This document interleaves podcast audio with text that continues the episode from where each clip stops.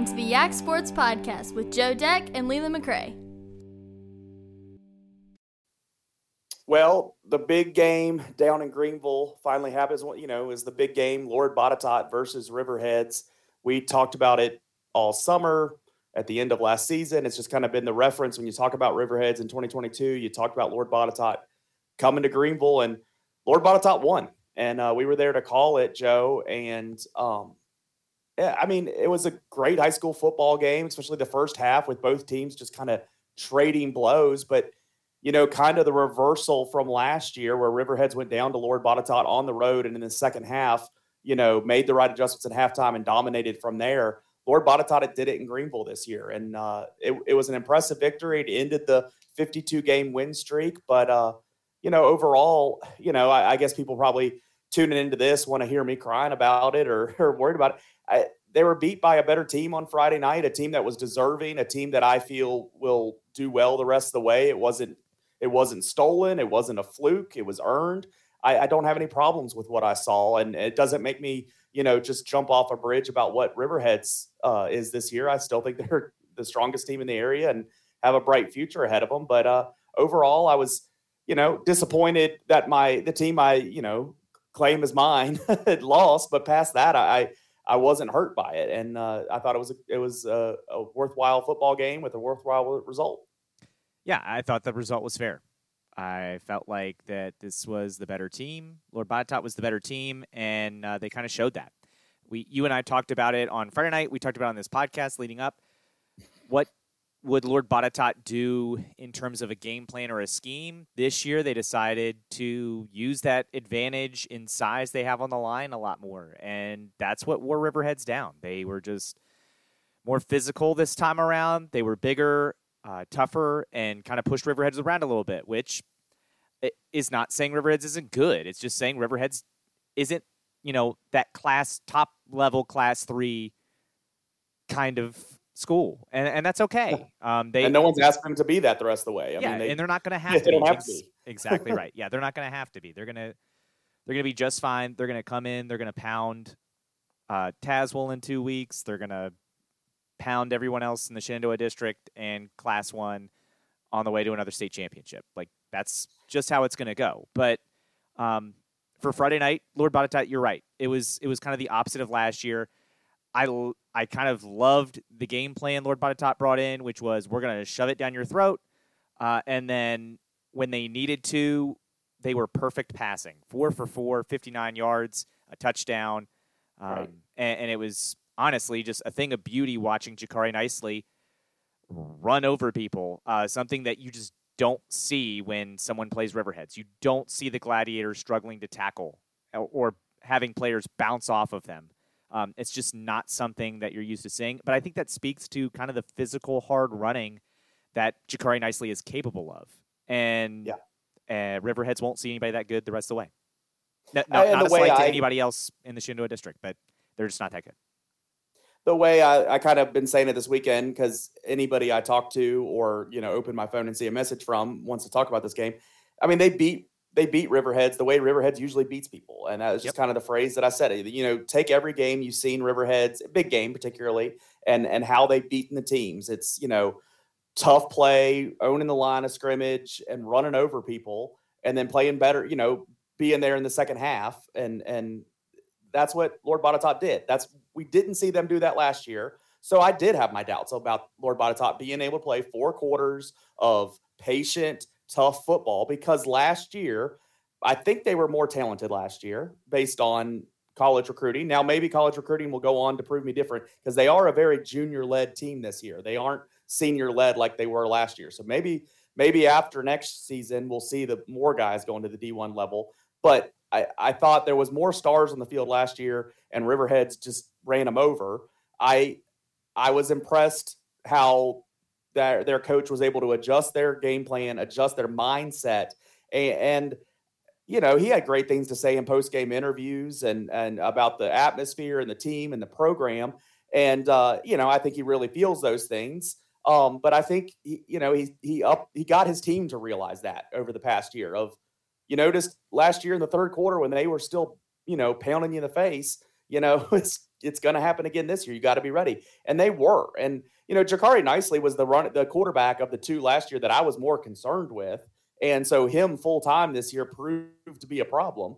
And, but he, I mean, he played to his max. I mean, he was, I really don't have a complaint about one thing that quarterback did. I mean, he 33 carries for 179 yards against a Riverheads defense, four touchdowns, and then the four for four passing, like you said. I, I just don't. I, I can't remember a star player playing that well against Riverheads in years. I mean, we might go, go back to Matt Cullen or something, Wilson or something. You know, like the guy coming in that you're most worried about actually performing well. I mean, there's been plenty of good running backs, especially in the Shenandoah district, that have played at the next level. That they seem to have their worst game against Riverheads. Jakari nicely just you know put film, recruiting film out there against a great defense sure a little bit undersized, but still he's bouncing off guys and and creating for his own um in a lot and you know beyond the the initial blocking that was great. So a heck of a job by him. Really impressed impressed with him as a player. And and I, I will say, as a team, I am impressed. It's more than just Jakari nicely that beat Riverheads the other night. They had Overbay that you know ran hundred yards. I think mm-hmm. quietly. Like yeah. I, when I saw the stat sheet after, I was like, oh wow, he had hundred yards. Like I, I didn't realize that. Um, and then their team defense and and Jakari Nicely was a big piece of that too. But they they played a great job on both sides of the ball. They owned time of possession. It's just I mean everywhere they they just dominated the game. And at a halftime they hadn't dominated the game. It was it was a head to head battle. But then after, from halftime on, they did dominate the game. And not that Riverheads gave up or played weaker. It's just they got, you know, kept getting beat on and kept getting pushed out of the way. And yeah, they were still there to get pushed out of the way but it, it was the result either way. Well, and I think I agree with you to a certain extent. They they hadn't dominated the first half, but as we talked about during halftime, uh, you and I on the radio, I had kind of alluded to like I have concerns here with what we're going to see in this second half. Riverheads had scored on a big pass play, which kind of caught Lord Botetourt by surprise, and I think you and I both know that's not how Riverheads is going to win games. If Riverheads has to go to that bag of tricks more than two or three times in a game, it's going to be tough sailing. And outside of that, they had a very short field. They had a short field to deal with after Caden Cook Cash got hurt. And then Riverhead's offense hadn't gotten a ton clicking outside of outside of that. And I, that was my concern going into the second half. And I and look, I've talked to people uh, about this this already, you know, today and over the weekend a little bit. Do I think Caden Cook Cash's injury significantly hampered Riverhead's ability to do well in this game? Yes. Do I think Caden Cook Cash playing would have necessarily changed the outcome of this game? No. Um, I I think Lord Botetourt was that much more physical than they were last year. I think the coaching staff maybe last year felt better with a more balanced attack going in against Riverheads. Saw that Riverheads doesn't face a lot of pass defense. Maybe thought that was the way to try to get to them. Um, but then they realized, hey, we've got these big guys. Like, let's have them move forward and push and then create running lanes. And then our guys are bigger and they will bounce off of them. Like, I do think that was a legit game plan that absolutely worked. The first drive of the second half took eight minutes and 46 seconds yeah. off of the clock, was a 16 play drive. It was yeah. about three, just over three minutes to go in the third quarter before Riverheads even got to touch the ball in the second half. That was, and when that drive happened, I mean, we, I kind of looked over at you and was like, this is, this is a problem. yeah. and, and we had said, if Riverheads doesn't score on this drive to start the second half, kind of feels like it's going to be ball game because they they could not stop Lord Botetourt. They just could not. And by the time they finally did stop that offense, it was kind of too late. Yeah, and and that it even even just before that, even just before halftime, knowing that they're using up that clock leading into the half. If they score here, then they get the ball first. Like mm-hmm. Riverheads hasn't stopped them yet, and that was they don't stop minute, here, Yeah, that was a that was a twelve play, six time. minute, 10 second drive. Yeah. yeah, it just I mean, and that's a that's the Riverhead style. I mean, and even more so. I know you've only been around this area for so many years before you were here, that was even more so the thing with Riverheads. It was it was more consistently that four yards and a cloud of dust. I mean, I think you've seen bigger play offensives uh, in these last you know six years, um, but you know that's just the Riverheads way, long drives and and you know 12, 15 play drives, and yeah, it was it was impressive to see it done to to a good team like that. Um, and I think Lord Botetourt, this was their approach in the two games prior. I'm sure they're going to continue with this. That's my biggest thing about any team when they play Riverheads is, you know, be the best of who you are. Don't try to be different for Riverheads because you're going to lose. Um, they, I think this is who they are. I think that's a good plan. I think it's a really good plan. I think, you know, I read off a stat on Friday night how uh, five of the last six losses every single one of those teams have gone to the state playoffs after beating Riverheads during the regular season. And the only reason it's not six or six is because two of them faced each other in a region championship game.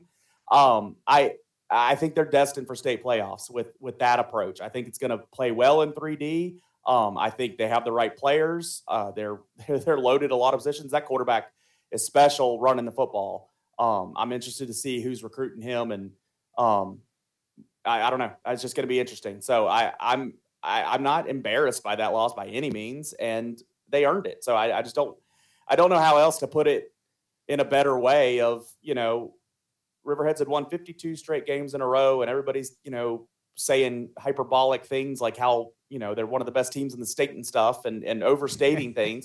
I I I I that's that's what winning does. That's what you know. You win 52 games in a row, people are going to start saying stuff like that.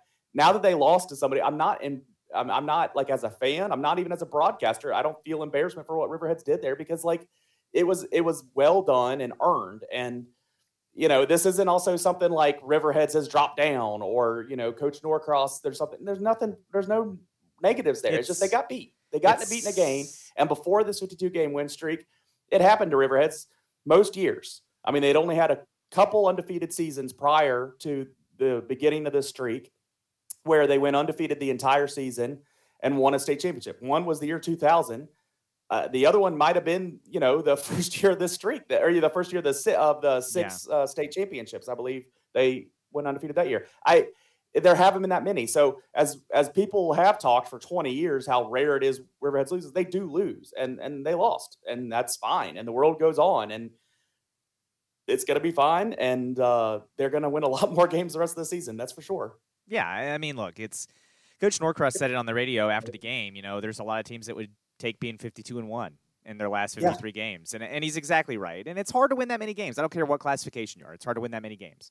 My my mom was bringing that up. You know, like what NFL team has won 52 straight? What college teams have won 52? And like at any level of football, when you're playing your level of football, it's it's no no class one team had ever like won 52 games in a row. So for all the people saying it's only because Riverheads plays class one, Okay, well, there's been good Class One teams before, and they've never won 52 in a row. Altavista never won. William Campbell had that stretch. You know, there's Highland Springs never won 52 in a row, and they won three state state championships. Like, it's, yeah, it's crazy. Um, but yeah, I, I will say this too. I, I'm sure the the kids on the team and Coach Norcross and all them would say they'd rather still be in the middle of the winning streak. But I do think this kind of lets off some of that pressure that I know yeah. you keep telling us the kids aren't thinking about it, the players aren't thinking about it. I think it's well, only human. I think it's only it's human not... to eventually be like, we don't want to be the ones to have the streak break. We don't have to we don't want to be the ones to have the streak break. And then now that it's finally over, you can just go out and say, okay, you know what? We don't have that big thing looming over us anymore. We don't have to worry about is Bixby winning in Oklahoma? Is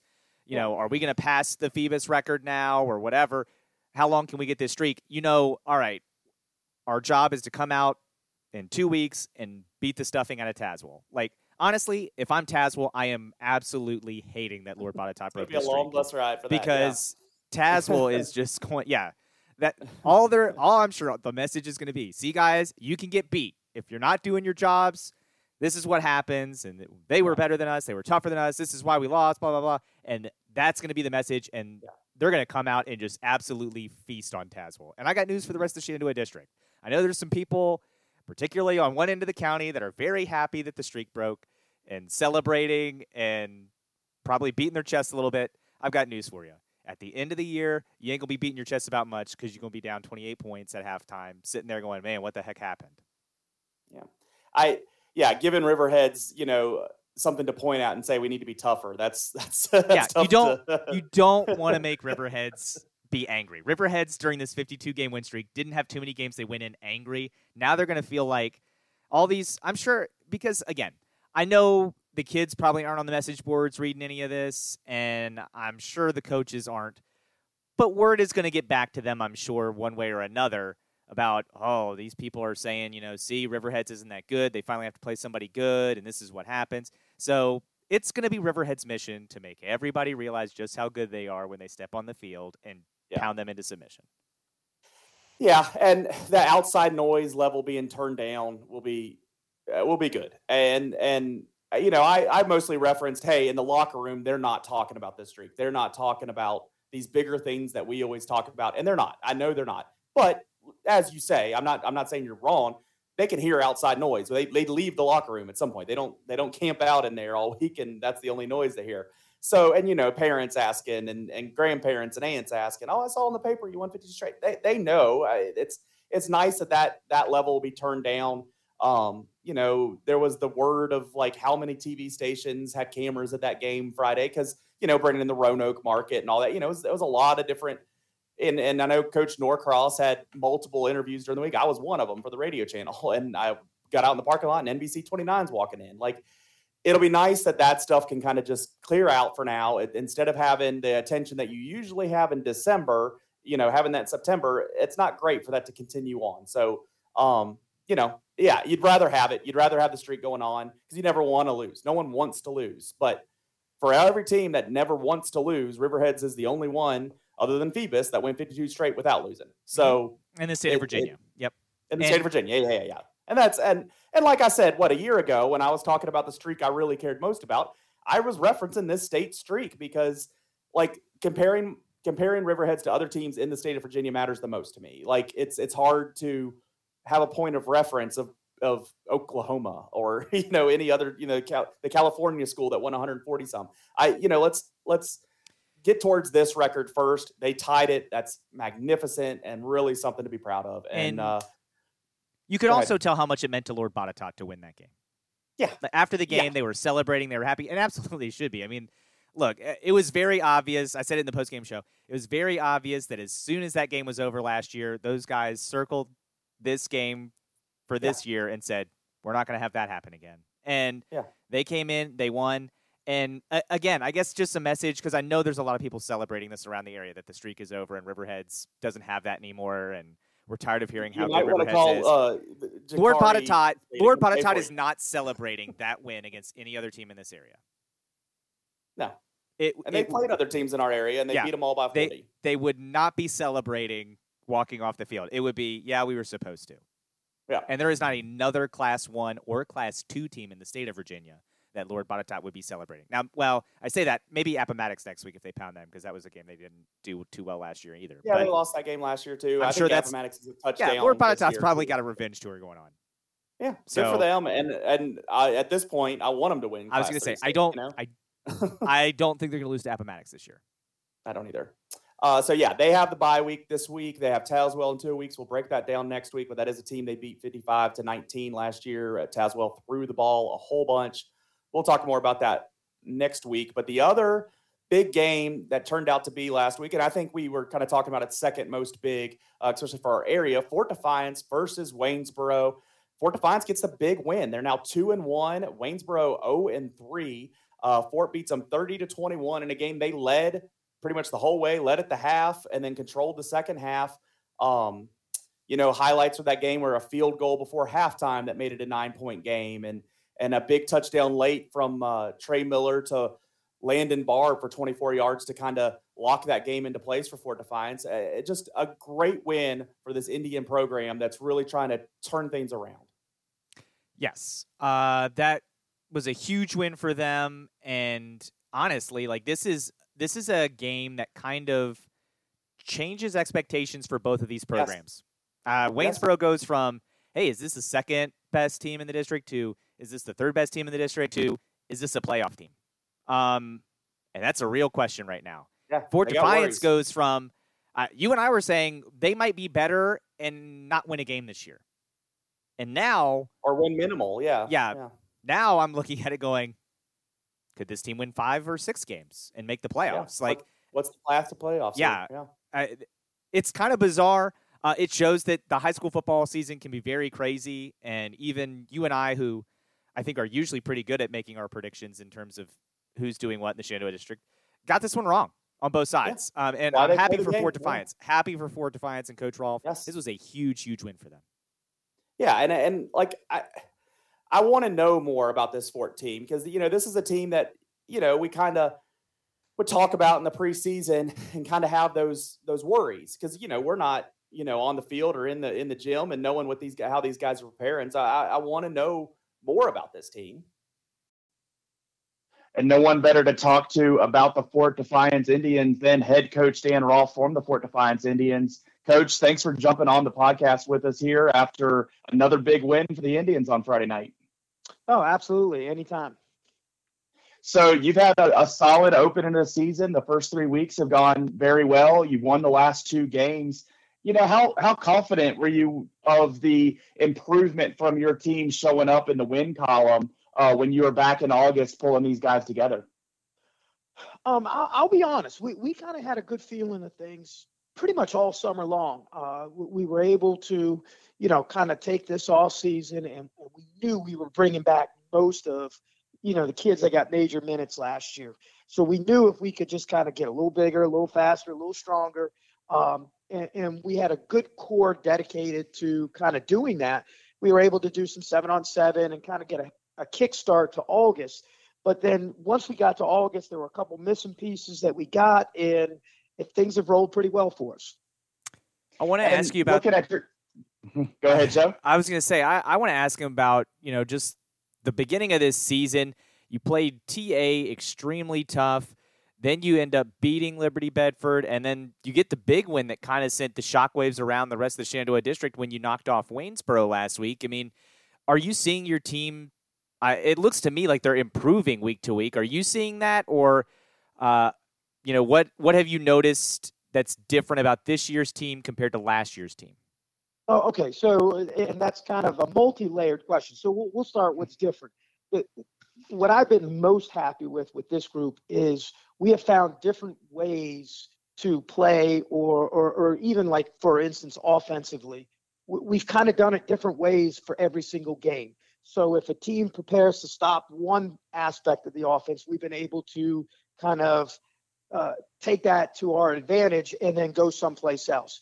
Whereas, you know, last year when we had so many young kids, we, we couldn't have done that. We couldn't have made that, you know, that switch from week to week.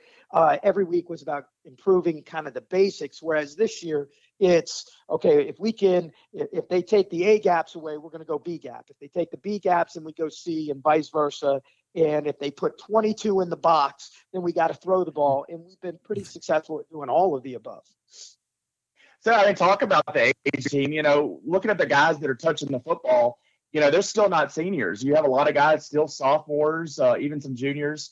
Um, you know, carrying the football for you, catching the football for you. Talk about the experience on your team, even though you're not just senior heavy. Yeah, yeah, it's funny because a lot of teams think when you have experience or you have a lot of guys that have played a long time that you're typically junior seniors. We're very sophomore oriented right now, um, and, and, especially at the skill positions, we are very young. Um, but I, I, think the biggest improvement for us has been the, up front with the five offensive linemen because they've all played some for two years, some have started for one, or you know one prior to this they kind of know everything before we even get started. So that's where it's it's it's given the confidence to the younger kids, knowing, hey, these guys got our back, and they'll they, we've settled down there, and it makes all the other places easy to go after.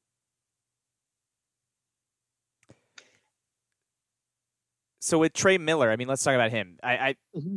he has been a kid that has really impressed me this season. Not only at the quarterback position with his ability to throw the ball, which, of course, as you know, is a game changer in the high school game. But he's also a fantastic runner, which makes him that dual threat option, which can give opposing coaches nightmares. Absolutely. And, and part of that is the design of the offense, and, and we put a lot on his shoulders. Um, there, there are times when he's got to make the decision. You know, does he hand the ball off? Does he keep the ball? Does he pitch the ball? Does he check out of a play and we go to something else? Do we check out of you know, the run play and take a shot down the field. And because he got so much experience last year, it, it, it's I, as a coach, I feel comfortable of giving him that free reign. Um, and, and, like you said, each week he seems to be getting more confident and, and better and better and better. And uh, it, has been fun, uh, kind of turning him loose a little bit this year. I want to talk about your defense. It's it's so much improved. Not not that your offense isn't, but your defense. You know, last year to start out the season, you're giving up 40 points a game. It's hard to win that way. This year, you're keeping people within reach, and actually, honestly, you've been ahead of people, uh, keeping them down behind you. Talk about the improvement on the defensive side of the ball. Yeah, it, you know, it, it's defensively, we lost our two best players from last year's defense and we were really worried about you know how do you and you can't replace your two best players. Uh, but what we did was we got better from you know players six seven eight nine ten. And then all of a sudden now we kind of started looking at things going okay we uh, first of all we don't have a lot of kids playing both ways. And i think that's really helped us especially earlier on in the season. Uh, we're, we're almost straight two platoon. And i think it's helped us on both sides of the ball in terms of being able to, you know, get off the field, kind of recover a little bit, make some adjustments, and get right back on the field. Um, and defensively, just with all the kids that played last year, they, they just got a year faster, a year stronger, and they understand what we're trying to do. And, and defensively, we're kind of a bend don't break defense. Um, and, and, they did a good job. I, I, I, thought they played excellent against TA and uh, you know, in every game since. So, with your upcoming schedule, I mean, this is kind of a big moment for your team. You have Broadway, Rockbridge, and then after that, you have Wilson and Staunton. These are teams you're competing with for these 3C playoff spots. This is kind of a make or break moment for your team here in this meaty part of the schedule. Uh, absolutely, you know, and, and truthfully, for for us, and coming off the last season, we talked about every week is a make or break game for us. Uh, yeah. Because you know, truthfully, you know, it's winning is hard to do, and that, that's why I have so much respect for like Riverheads. It's hard to go in and week out, eh, week in and week out with the bullseye on your back, and uh, we're still learning how to do it. And uh, there are times when you know, as a coach, you go, man, we could have, we should have, we would have. But the difference is now, instead of losing those games, we're starting to win those. And I, I'll be honest, I thought the Waynesboro game was probably the most important game of the year, even when we look back in August, just in terms of how it was going to set us up. And uh, and like you said, now we got some three eight or three eight teams back to back to back to back. If we can kind of get on a little bit of a roll and, and kind of keep things up, then, then I like you know where it puts us. So, Coach, uh, shifting gears a little bit from this year's team, I know uh, we lost Coach Ball uh, a few weeks ago, a month uh, over a month ago, and and you spoke at his funeral. I wanted to ask you. I, I had a I talked about him on this podcast at length, um, and you said great things at, at the funeral about him. You know, talk about you know something that's reminded you of Coach Ball so far this season, or or something you were went to do around uh, the football field, and you could hear Ron Ball's voice in your head. Oh, it, you know, it, it, it's funny because uh, that you asked that question. Uh, Friday night, um, I, I, saw his wife at the game and his daughter, and um, she looked at me. And for the longest time, I never wore a whistle when I coached. Uh, for the obvious reason, I was afraid in the middle of a play, if I see the quarterback's about to get hit or something, I would take the whistle and blow it, um, and the officials would want to kill me. So I never, uh, never ever wore a whistle in all the years I've ever coached. Um, but that was something Coach Ball did. And at the TA game, I said, I'm going to start doing this because that was my way of remembering him. Oh, and oh, um, hmm. and it was funny because that was hmm. the first thing uh, Bonnie noticed when I saw her after game Friday, and um, it, it, it means a lot to me because he meant a lot to me in, in, in a in so many ways. Um, and so, yeah, I wear the whistle. We do our quick cows. That was something Coach Ball always did when he was with us, and, and I do them now, um, just in, in his memory. Um, and, and, even the, the whole atmosphere um, it, it was funny. Bonnie said that he, she, you could feel he was there Friday night, and I. Uh, it's hmm. just it, it, was. It's hard to explain. It was just a kind of this eerie feeling. Uh, great feeling, really. Well, even a better reason to keep rooting for you guys down the stretch here.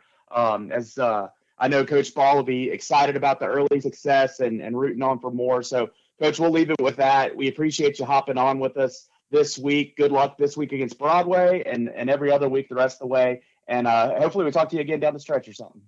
I look forward to it. And thanks uh, for all y'all do for high school football. Thank you.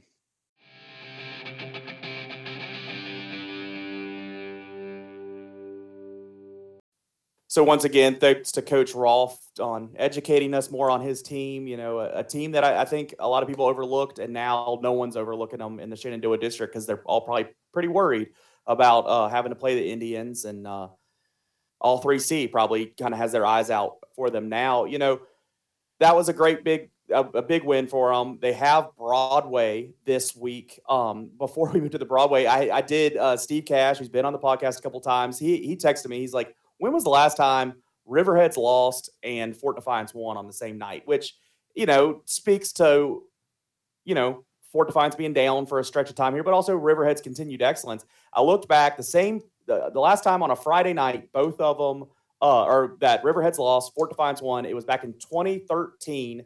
Uh, Fort beat Broadway 27 to 14. Uh, Fort ended up five and five that season. Riverheads lost to Wilson that night at Wilson, 35 24. Uh, Riverheads would end up going to the state semifinals that year, uh, losing to Giles. So it had been a while since both of them on the same night, uh, you know, had lost or, or, or, Riverheads had lost, Fort Defiance had won. So that's great, and I think we're going to see a lot of them both winning on the same night in these weeks to come. Uh, and I think this weekend, maybe not both on Friday night here, this weekend is an opportunity there for that because Fort Defiance playing Broadway, they're one and two. Broadway comes in having lost the last two, losing to Strasburg and now William Monroe 27 to 14 last weekend. And I think Fort Defiance playing at home, I, I, think at this point you look at them as the favorite. And and I think I'm not scared to say that about this team. The way they've won these past two weeks, getting up and, and holding on to leads, you know, I, I have confidence in this team that like Coach Rolfe just said, if if they can't run, they'll pass. If they can't run here, they'll run there. I, I think they're you know, at that level now where I have some confidence in them and, and taking on this Broadway team that I know they're, you know, filling in some roles at quarterback. They do like to throw the ball a good bit themselves. I, I just, I have a lot of confidence in Fort Defiance this week. I do too. And look, uh, it's not only my confidence in Fort Defiance, but it's my lack of confidence in anyone in the Valley District. I think that district is awful this year. Um, and I wouldn't be surprised to see multiple teams get into the 3C playoffs from the Shenandoah District this year. Uh, and, and I I just don't think much of the Valley District. And I think I know they lost this game 42 to 8 last year, and that's a lot of points to overcome, but they've done it the last two weeks. They've yeah, overcome stuff they like have that. done it the last two weeks, and I think this is a game where we see Fort Defiance again get revenge on someone they lost to last year, and, and they find a big win at home against Broadway. I think that's going to be a huge victory for the Indians, and they're going to be three and one uh, when to be frankly honest, I didn't think they'd have three wins all season, and they're I think they're going to be there yeah. four weeks in. To, to be fair, I think the comment I kept saying is that they're going to. I think they're going to be really improved from having freshman quarterback and freshmen and sophomores leading their offense. I think they'll be greatly improved. I don't know how that what that means in the win column. It's already meant something. They already have the two wins. I see more wins ahead of them, so I, I'm real confident with that, including this week. You know, Broadway though has been that thorn in Fort's side. I think Coach Rolfe has only beat Broadway three times over uh, the stretch that he's been there. Uh, this is a this is a rivalry. Other than the COVID spring, uh, I think they have played every single year since like 1970. Um, and and of more recent, it's been a thorn in Fort Defiance side. Had the Gobblers been so. I, I watch out for that, but I, I I don't know. I just keep coming back every time I look at this game. The reading the articles from this weekend, talking to people. I just I think Fort's going to do it against Broadway and and I think in these other weeks to come, I'm going to have more Fort win protection. Yeah, and so I'm not. Uh, spoiler alert for folks: I'm not going to be on Friday night. Um, I have commitments elsewhere, but um, I'll go ahead and make my picks that I usually make on Friday night. I, I got Fort winning this game, and I got them winning it by 14 points. I think they win this by two scores. Uh, I think they're just better than Broadway, and, and I don't. I'm, I'm tempted to say like a, a, a, either like ten or seventeen because their field goal kicker has been great this yeah. year. Uh, the Brooks kid, he's been making field goals. Um, getting that one before halftime last week so crucial. It's just like each week there's a, a crucial field goal that's either kept them in a game or you know secured a game, and uh, so it makes me tempted to throw a three in there on a score there. Um, you might have everybody. I, I think Fort's going to win. I'll, I'll say my by the um, on Friday, but I'm in that same range you are. I think it's not going to be a squeaker. I think they're going to win a nice game on Friday night. Um, the team that they, well, moving forward, Wilson, they played Rockbridge and their defense, I think. I think you had some questions about Wilson's defense based off last year, which were valid. I think they are much improved, and it's been proven now against a Monticello team that scored a trash touchdown. Rockbridge, who didn't score any points offensively, they only got two points there, losing 34 to 2 uh, from a safety. And I know those two teams aren't the as uh, I think Wilson's going to face harder teams the rest of the way than what they faced so far. But that's a much improved defense that those teams weren't that great last year, and Wilson was giving up a lot of points to them. So they're much improved. Can they keep it up in the Shenandoah district? But here's a test against Rockbridge County where, you know, they they in the past have liked to throw the ball a lot. They're running the ball a lot more, but or they they force the turnovers. You know, that was the big factor here. When Rockbridge decided to throw the football, Wilson took it away from them and they stopped the run otherwise. So they came into this game with a, a multi-dimensional offense and completely shut it down. Yes, they did. And uh, again, it's another Valley District team.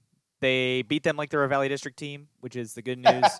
um, and Wilson has, a, in the '90s, you wouldn't say something like this. In the '90s was a lot different, but it's it's a long. Oh yeah, no, I, am aware. Yeah. It's but we're a long time yeah. since the '90s, as I'm reminded when I look at a calendar. But um, hey, it's my birthday today. I'm very much uh, reminded today how far from the '90s we are. yeah, but I, man, this team is just this isn't even the same Rockbridge team that we're used to seeing from you know the last two or three seasons. Like this is a bad, bad Rockbridge team. And yeah, they have a new coach, and I still think they're pulling stuff together. And I see a lot of these names though that were impacts for their team yeah. in, the, in, the, previous years. I'm, I'm surprised. I, I, I don't know. That's why I'm still trying to gather my thoughts on Rockbridge because they played Western oh, Albemarle kind of tough last week, and so I just am not absolutely sure about this Rockbridge team maybe I should give more credit to Wilson is my is one of my thoughts here. Um, and I think we'll see it going forward. I Rockbridge plays Staunton. We'll That's another game we're gonna yeah. break down and and we're gonna start learning more about him. But I, I do have a lot of questions about Rockbridge because in August I had a lot of questions about Rockbridge. So um, none of them have been good answers so far. No, they've been they've been truly terrible. And uh, but again, I, I don't want to take any credit away from Wilson, who you know right. four turnovers, Passing game was good. Running game was good. That's what we needed to see from Wilson. And this is another team, frankly, I don't think you or I gave too much credence into would be a factor for, you know, the top three spots or really top four spots in the Shenandoah district at the beginning of the year. Um, we thought Wilson was maybe a fringe playoff team, maybe. Uh, and they look like they're going to be a playoff team, and they might be a team that now is part of a group that I don't I don't know who's going to end up third in this district at this point. Um, but yeah. Wilson is definitely in that conversation, no doubt. And they've looked like one of the better teams in the district so far. I mean, they've they've pounded Monticello, they pounded this Rockbridge team, and now they've got a team coming up. And I'll go ahead and move this on. They've got a team in Waynesboro who is flat out struggling. I mean, this is a team that is not living up to expectations. Uh, and you know, I guess that's good news, bad news. Good news, Waynesboro we kind of have these expectations and you're in that conversation because of what we saw last year. Bad news, you're not living up to them though, and that's part of it, right? And I, I, I really think the offensive line play has just been a, a total nightmare there in Waynesboro, and it's really hurt them a lot more than I thought it was going to this year. And I just think right now for Waynesboro, like we're starting to get to that point in the season, it's too late to fix. I think these are some of these are just problems that can't be fixed. I, I don't know if it, it's gotten to the point where I'm going to stop talking about it because I I don't want to beat a dead horse, and I'm not sure that you know. Sometimes in the past we've said, you know, hey, these kids are doing their best. It's just not enough. compared to other teams in the Shenandoah District. I'm starting to think that's the case with this Waynesboro offensive line. I think they might be doing their best, and it's just not good enough. And that's yeah. going to have to change the expectations, despite having great skill players on the ends at wide receiver, despite having a fantastic running back in Ryan Barber, and despite having a great quarterback in Blake Jones. They right. don't have the ability up front to make anything happen on offense, and they're also getting dominated on defense. I, I don't see this going well for Waynesboro. This is I I'm off the Waynes. I'm selling my stock in Waynesboro at this point, and I'm buying yeah. stock in Wilson and Staunton and Fort. And, and I just I think Wilson is going to win this game. I think Wilson's going to win this game by 21 points. I just I don't think this is going to be a particularly close game. I, I just haven't seen it from Waynesboro, and I need I guess I'm at the point now where I need to see it to believe it. I mean, they've they scored 14 versus Riverheads, 14 versus Draft, and 21 versus Fort. Uh, yeah, I I think their defense is going to give up more than 21, and I don't see them scoring more than 21. And uh, it, I think this is a put them to bed game, like you're saying. Like you can't. This is a way, Waynesboro team. We were trying to look through their schedule. Like, how, how do they gain wins? Okay, they're, they're going to beat all the Valley, but you know, how do they gain wins in the Shenandoah district that they didn't have last year? Well, right here against Fort Defiance, this is a game they won last year and then this year they give up. So now they're they're behind uh behind the chains, you know, on trying to pick up wins. And so I yeah, I think this game could put them to bed here. This is a game they did lose last year. And uh, unless they can reverse fortune here and kind of even out in the first four games from where they were a year ago, that's it. But I I have zero confidence in that for all the reasons that you just gave. I think they have these senior stars at quarterback, running back, and and Taylor Henderson on both sides of the line. And I, I just think the sum of the pieces around those guys aren't good enough to to be where they want to be this year. And um, you know, it's going to take some really good coaching to optimize what they can get when their quarterback doesn't have any time or the running back's not getting any holes. And uh, I mean, you did see Barber kind of with a more traditional Barber line this week with three touchdown runs, and they were, you know, not just 64 yard touchdown runs, they were touchdown runs of 5, 10, and 11 yards.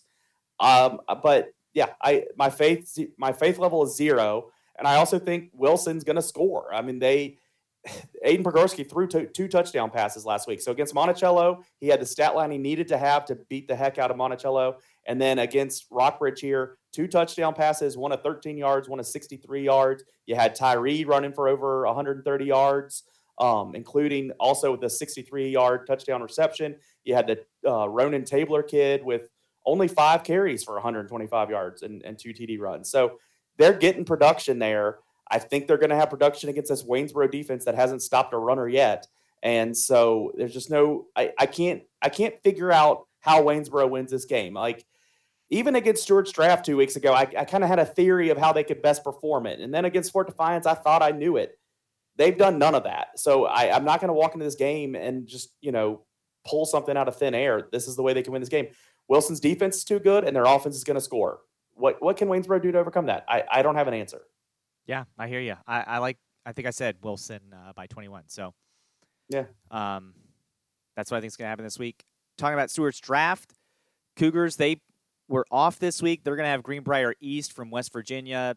Uh, they are going to kill Greenbrier East. That's going to be a 35 point game. They're going to absolutely beat the stuffing out of Greenbrier East. I think it's going to be a 35 point game if the Cougars call off, uh, I guess, the Cats um, in the fourth they will. quarter. They will. They they get their guys in. I, I agree with you. And it's hard to have a point of reference for this game that, you know, Stuarts Draft's never played this team before, this program before. Heck, they've never played a team from West Virginia before. Um, who has this team played that that uh, Stuarts Draft has? generally nobody. In the preseason, Riverhead scrimmaged them and Riverheads ran them off the field and they pulled their starters. They pulled their starters early just because they knew it was embarrassing. And so um, they couldn't stop the run, and draft is going to run. So there you go. This this is Coach Ray Lee um, over there. He's 53 and 53 all time. He's about to have a losing record at, at the school because it's it's not going to go well against Stuarts Draft. This is a playoff team from West Virginia. Um, they're sitting at one and two right now, uh, having just won last week against Robert C. Byrd. But yeah, that's that's about all the background I can give you on this team, um, other than the projection that they're going to have a long bus ride here and a long bus ride home on Friday night. I mean, their defense is, in, I mean, they just hemorrhage yards. That's a problem. They're giving up 31 points a game. Yeah, that's a that's a huge problem. About to face the best team they face all year. Yep.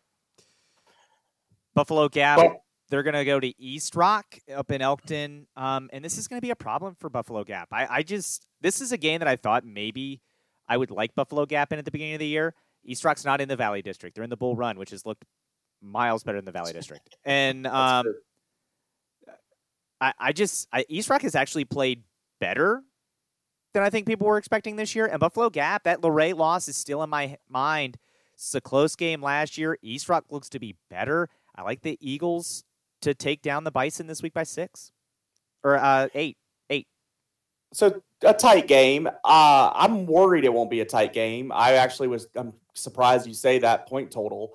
Um, I think East Rock is going to come with a bit of a balance. Uh, they they're going to run the ball. They have the Blake Morris kid. They traditionally run the football. Now they do have new head coach. He's Drew Spitzer, uh, Coach Spitz, Dale Spitzer's son from Fort Defiance. He, and Drew came through uh, Fort Defiance, but he's been with the East Rockingham program a couple years. Now he's head coach, and he was under you know hired by Donnie Coleman under Turner, who had been under Donnie Coleman, I think he he understands how East Rock succeeds with those kids from Elkton, and that's a balanced attack, and that's you know where they were successful some years ago was with that balanced attack. They have a star player at quarterback, Jakari Eves. He can run the ball, but man, he can throw the ball. They've already attempted 45 passes uh, in the couple games they played this year, four touchdowns, two interceptions.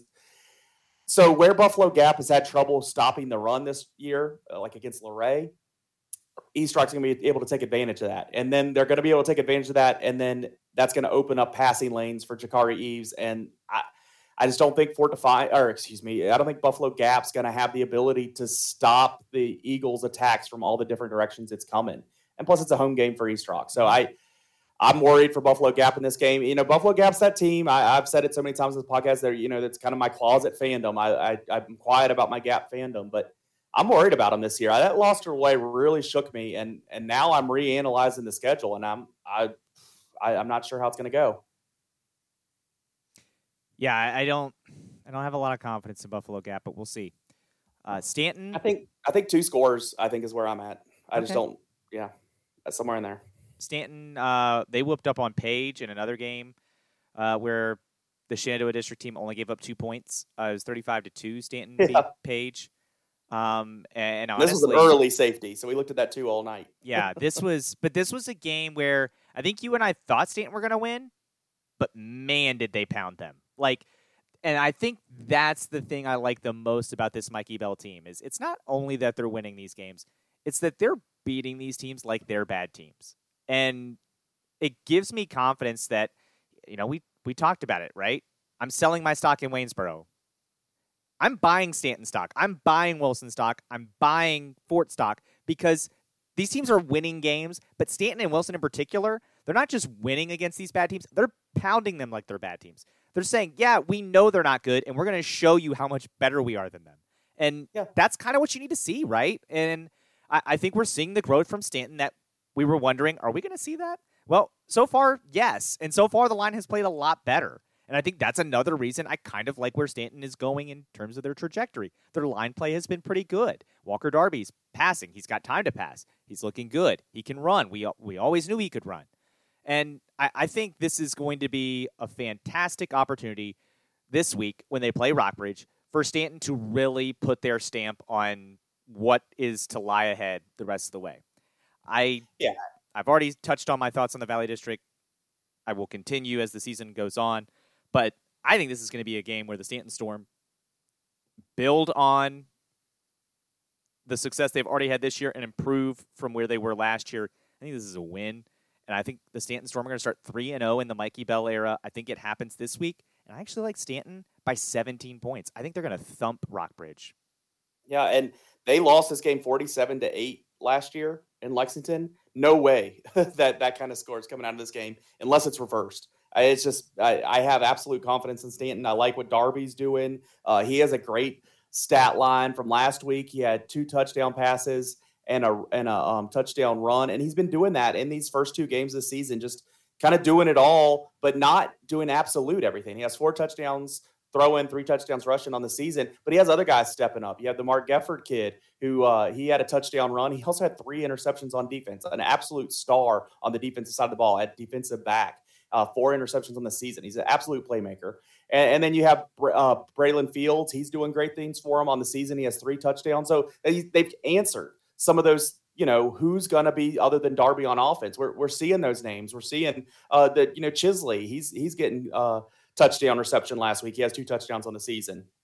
So I'm happy about the success they've had there. But one of the things that stood out for me this game, uh, our friend Chris Lassiter uh, had a write up for the News Virginian. He caught the quote of the week.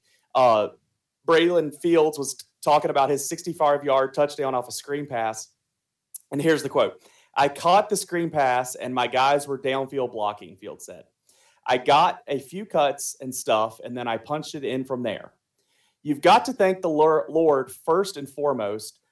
And I've got to thank my hogs down there. I can't do anything without them. I love that quote. I love the kid's priority to make sure that he thanks God first, but then he calls his blockers his hogs and he gives the credit to the linemen. I, I just I just love what we got out of that quote, the character we got out of uh, Fields there, uh, and I, I don't know. I just I that stuck out to me. I'm, I'm glad Chris Lassiter included that in his article. Um, so I'm I'm excited to what this Fields kid can do this week and what he'll say after the game. Uh, maybe we need to get a post game interview with some players for 1240 or something because if they're going to say stuff like that, that'd be great. Uh, but no, I, I like what they have. The offensive answers have definitely been answered, or questions have been answered. And then defensively, what more can you say? I mean, shutting out Page County, who I know Page County is not as good as they were those couple years ago where they made the playoffs, but to shut them out. I, oh, I just, well, yes, the defense shut them out. Yeah. Just absolute, absolute love it. And uh, the defense is, the defense isn't what I was worried about. I was worried about those. Who else is going to do something other than Darby? It's all had answers. There's a lot of there's a lot of good games for Staunton ahead of them. I I tend to agree with you. Well, we look now toward. I think let's look at college football. Uh, let's start with the Hokies. Right, big win, uh, big rebound. They got to play in the ACC, which is obviously a little bit easier sledding than the Sun Belt, um, and they got to take advantage of a bad team in Boston College, beat them twenty-seven to ten. Offense looked better. Defense is going to be great. I, I think that's what we learned. I, I that wasn't our concern after the ODU game was the defense, but they kind of backed it up now with a second straight week. This one well, home. you were cutting the scholarships of the entire team after the first week, so it's good that. Are you? Well, I said offense. I said the defense has some D one players, but I don't think there's a scholarship player on offense. And they were better, but I will say, like, I'm not enamored with the offense. I, I no, think, no, no, no. I still think there's some major problems there. Yeah, there there is. Uh, it's you know we're we had like seven straight three and outs in the first half, which was spectacular. But we we gave them back some three and outs right right behind it too. So yeah, you need to take advantage of that. And and it's not so much not scoring every drive. It's it's you're not helping your field position or everything if you're just three and out. So you got to have some drives. You got to get on to the right side of the 50 and even if you punt from there, you're still doing better for yourself. So our offense has some stuff to work on. The biggest help was Wells not just throwing it to the other team. That that yeah. was a big change from last game that that helped this week. Uh, you know, throwing it to our team 16 out of 25 times. That was nice. Uh, not big yardage, but he did what he needed to do. And if that's the kind of Wells we can get week in, week out, you know, we have a little bit of something to build off of. We're not going to go undefeated the rest of the way, with that kind of quarterback effort, but we can we can work some stuff out from there. We can win some ball games and maybe sniff at a bowl. Uh, but I'm still not really that hopeful for a bowl yet. I'm going to have to see something offensively because as good as our defense was in this game, they they're not going to be able to do that the four weeks in the middle of the season where we play you know Miami and uh, UNC and uh, those four tough teams in the middle of the NC State it's just we're gonna have to have more out there. So, honestly, the UNC game for me, if the offense can't put up 28 points themselves against UNC, then that's where you just you look in the locker room and say, "Hey guys, uh, we've got to make some cuts here with the scholarships, and it's the entire offensive side of the ball because." Nobody UNC has had a problem. Nobody has had a problem scoring on UNC. So if we can't, that's honestly, I have no more patience for those kids at that point. Yeah, I wish we had them next week. I I don't want them to be coached up for another month uh, before we play them, but uh, That's fine. We do have Wofford this week. Wofford is a team that has not scored yet this season. We play them at 11 a.m. on ACC Network. Oof. I figure we'll give up a score to them just because they keep talking about that stat, how Wofford hasn't scored on anybody yet. But I, I would be shocked if we lose this game. This is an FCS team and not a good one. So this is, you know, get up and then work out the kinks kind of thing. Get up by a couple scores and then work out the kinks on other stuff and, and feel better about yourself. Lead into a game against West Virginia the week after on a Thursday night. So uh, this is business time this week, and uh, we don't need any kind of foolishness this week. I agree. I think it's going to be a big game this week, and you got to pound them. That's the you got thing. to. It's not going to be a tough and, game, but you got to pound them. And so, on the last game that we're going to talk about on this podcast, where Jeff Wright made a prediction, he didn't get the Riverheads game right. He didn't get the Tech game right.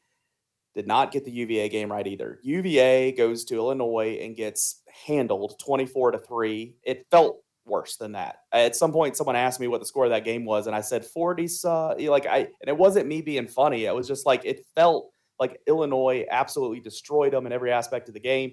Uh, UVA, I think, scored the three first, and then that was the last positive thing they really did. And so that sets them to one and one. Um, and I don't know, you know, I've I'm not going to put it on Armstrong. I think it's the the guys around him, but yeah. nobody looked good in this game, and and the defense really didn't look good. So I think you know the questions you thought you might have had answers to against Richmond. Well, here's Illinois, who's not a great Big Ten team, and you kind of brought all the same questions back up. So I, I think they have some stuff to work out. They're going to play Old Dominion, probably beat Old Dominion. I, I have faith in that. I you know they're not going to get surprised by Old Dominion like we did.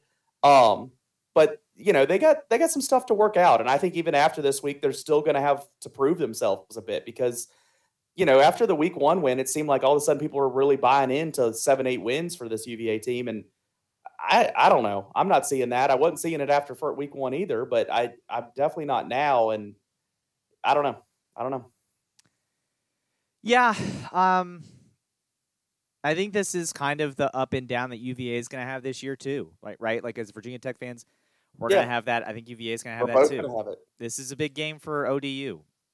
Uh, they they go to UVA next week. That's 2 p.m. on ACC Network, and I think this is a game where both sides are kind of you know ODU mm-hmm. lost after that big Virginia Tech win. Now they've got another in-state game against UVA. Can they come back and win that game? I don't know. Um, probably not. I think UVA wins this one in Charlottesville, but yeah. uh, I think for the Cavalier fans, this was a reminder that it's not going to be smooth sailing this year. You're going to have an up and down season, kind of like Virginia Tech. Both of these programs, uh, I think, are in very similar circumstances. They have coaches that I think are going to build their programs and have success at UVA and Virginia Tech. But it's going to take some time. And this year is going to be some growing pains. UVA, outside of Armstrong, doesn't have a lot of talent. Virginia Tech, on the offensive side of the ball, period, has no talent. Um, I, you and, might be hoping at this point that the Tech UVA game is playing for a bowl game. You might be hoping for yeah, both teams point. are probably hoping they have five wins going into that game. Yep. Yeah. So the other local team, JMU, they won 63 to 7. This is this is a JMU game of any other year. This is a Norfolk State team that's, you know, not good. They treated them like they're not good. This is the same kind of JMU win that we're used to having. It has nothing really to do with them being an FBS. Uh, that Todd Centeio guy is looking great, nine touchdowns in two games. Kris Thornton's caught five of them. Nothing negative to say about JMU. They're great. But the rest of the Sun Belt is really opened some eyes. and this weekend absolutely showed out as Marshall goes to Notre Dame, number eight Notre Dame, and beats them 26 to 21 on their home field. Appy State goes to Texas A&M on, on Texas A&M's home field and beats them 17 to 14. Those are the two highlight wins of the weekend. But then you also ended the night off with Georgia Southern beating Nebraska 45 42. That's a bad, like, Georgia Southern is not some great Sun Belt team. They go into a Big Ten stadium that they should never win at, and no Big Ten team should allow beat them. And Nebraska loses, like they always do, in a one score game, and then fires their coach. So you got to take a little bit of pride when you make another team fire their coach. So those were the three wins for the Sun Belt that stood out. The first two more so beating ranked teams on the road. And I loved watching every minute of it. I, I, even I the Nebraska game was on during the Tech game, so I don't know if I sat there and loved that as much. But especially Appy State Marshall, I was rooting for them full out, audibly in my house, and uh, they were great wins. Those three teams made four point two billion dollars this weekend, uh, and got wins combined. Like if you take the sum for Marshall, Appalachian State, and Georgia Southern to go to those games, uh, in total, those schools were paid four point two million dollars, and they won. Um, which is embarrassing for those programs. Uh, Marshall, that's a that's a win against a Notre Dame team that now all of a sudden kind of uh, like kind of like we were talking about with Waynesboro, recalibrating expectations a bit. Uh, the quarterback oh, yeah. got hurt in that game, which didn't help, but they weren't looking good before that. And uh, Marshall Marshall is a good team. Appalachian State dominated possession in that game. I mean, absolutely controlled the ball, kept Texas A&M's offense off the field. I think I heard where Texas A&M had 38 total plays on offense in the game. Um, yeah. Hard to win, and yeah. they Appalachian State is just. They almost got the win last week against North Carolina. They go to Kyle Field. They beat the number six team in the country in Texas A&M. Not only do they go to Texas A&M and beat them, they steal their college game day because Texas A&M was absolutely hosting college game day against Miami next week. Oh yeah. But Appalachian State beats them, and now Appalachian State is going to host college game day, which good for them. Um, but I think the other thing here is, you know, in the Georgia Southern Nebraska thing is that loss kind of tells you Nebraska just got to a point where they couldn't take it anymore. I think the original plan, I think you and I had talked about it, wait till like that October 7th or whatever when the buyout drops significantly. But after this, it was just a, you just can't wait. It, it's not worth I, waiting anymore. I honestly, the other way of looking at that, and Michael Wilbon brought it up on Tony Kornheiser's po- podcast, it's kind of a classy move by Nebraska because it doesn't have him be this just, you know, lame duck um, guy. Lame duck for two weeks. And also, this is their guy. They brought him in there. This is their quarterback from the past. Pay him his money.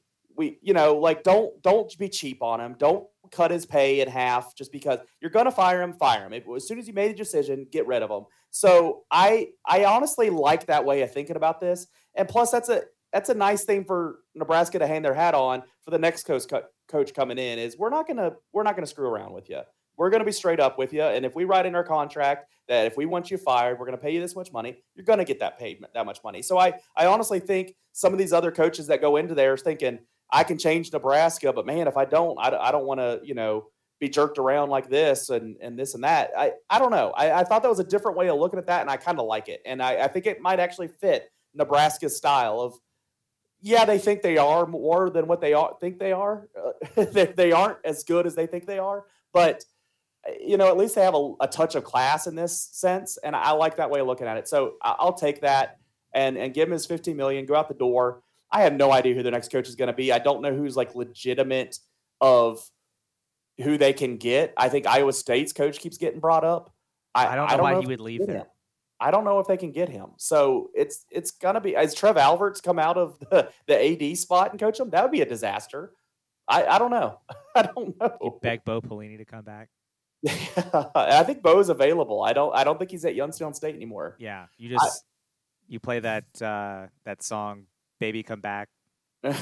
like I, yeah. I love the drama's over there. I love that they fire. I like that they fired him. I, I overall now. I think it took me a couple days to get there of how that went down and what made sense. And I mean, you could have saved money, but at least they have hope today that like they can go in a different direction. Um, they play Oklahoma this week, so I mean, you go into Oklahoma, which is a game that all eyes are on, and I mean, maybe not all eyes anymore, say, but like no a eyes. lot of attention, particularly in that rivalry. And all anybody's going to be talking about is Frost being fired and when does it happen. You get that out of the way, and you can just let them get their beat down without without that discussion. So, Bama needed every second they could get against Texas, um, and they had to knock out another starting quarterback in their path to victory. I remember a week ago when I said this was a big game and you just dismissed it. I you did. Very dismissive of me the last seven days. And I but you know absolutely, what? Like, what could you be talking about, Bama? Eight? Okay, and so I was one for two. Game. I was one for man, two in my dismissiveness. Um, but but um, yeah, I just there were a couple things. One, um, I had forgotten that Bama doesn't play Power Five teams on the road. No, they don't. And I think this is a message, and this is why you know one of the reasons I like the expanded playoff. Uh, I would like for teams to not just get credit for playing their own conference and only have ranked opponents in their own conference that they play on the road. Uh, because it's real easy to sell a conference when a certain media entity, let's hypothetically call it ESPN, uh, sells a conference that is their own making and benefits them to be hyped up and sold and praised on the national stage. And whenever a team loses in the SEC and it's unexpected, it's wow, look at the depth of the SEC versus if a team loses in another conference and it's unexpected, it's wow, that conference isn't very good. Um, well, they own that other conference too in the ACC, so. yeah, but I, what I'm saying is eh, they really no, they prop the SEC up. They really prop the SEC up, and this is kind of proof. I don't think Texas is great. I don't think Texas is going to win the Big Twelve. They're improved. They're improved, but they're not winning. I don't think they're winning the Big Twelve this year. But all we're going to hear is Alabama, uh, and the SEC is so deep. You're hearing it now. Kentucky beats Florida. Wow, look at the SEC. Look how many good teams there are in the SEC East. And I'm like, I don't know. Can we see these teams play road games against Power Five teams? Can we see Alabama go to Texas more often? Can we see them go to USC in a few years? Can we see them go play Penn State at Penn State? Uh, that's what I want to see. Can we can we see them go to the Horseshoe and play? Like, can we see some of these big marquee games on the road? Can Nick Saban and yeah, Florida and Atlanta, Georgia, not a neutral site, yeah, yeah, and LSU and these other teams, like, can they go on the road and play these Power Five teams in an actual road game? Home and homes are fine. You can ho- host that team one year, but then you got to go there. I-, I, think that's great. Th- that's what I want to see because this game, I-, I was, I was surprised. I did not think Texas was going to hang in there, and I, I, you know, I said with Caden Cook Cash, I, I don't think it would have changed the outcome. I think if Texas' starting quarterback gets in there, I think Texas does win this game. I think they beat Alabama, and I think part of that might be Alabama is not the same Alabama we're used to seeing, but I also think in college football, especially, this is what happens when you go play true road games sometimes you get in a hostile environment, and that crowd, if you let that team hang in there, that crowd starts to believe, the players start to believe, and feeds off the crowd, and chaos happens in college football all the time. So, lucky for you, just about every other year, kind of, Alabama's got on the schedule. They play at um, at Wisconsin in 24, which okay, okay, at Florida State in 25, which Florida State Maybe. at any can build into that. Sure. I mean, and then they have at West Virginia that I'm not necessarily going to count in that area, but it's not a nobody. Sure. And then you have at Oklahoma State in 28, at Notre Dame in 29. Okay, I like so these. like I like the adjustments to the I like these if at they Oklahoma stay. and 32. I like at these Virginia if they Tech stay. and 34. well, 34 is so far away. I don't even know if that game happens. Hopefully, we're good by then.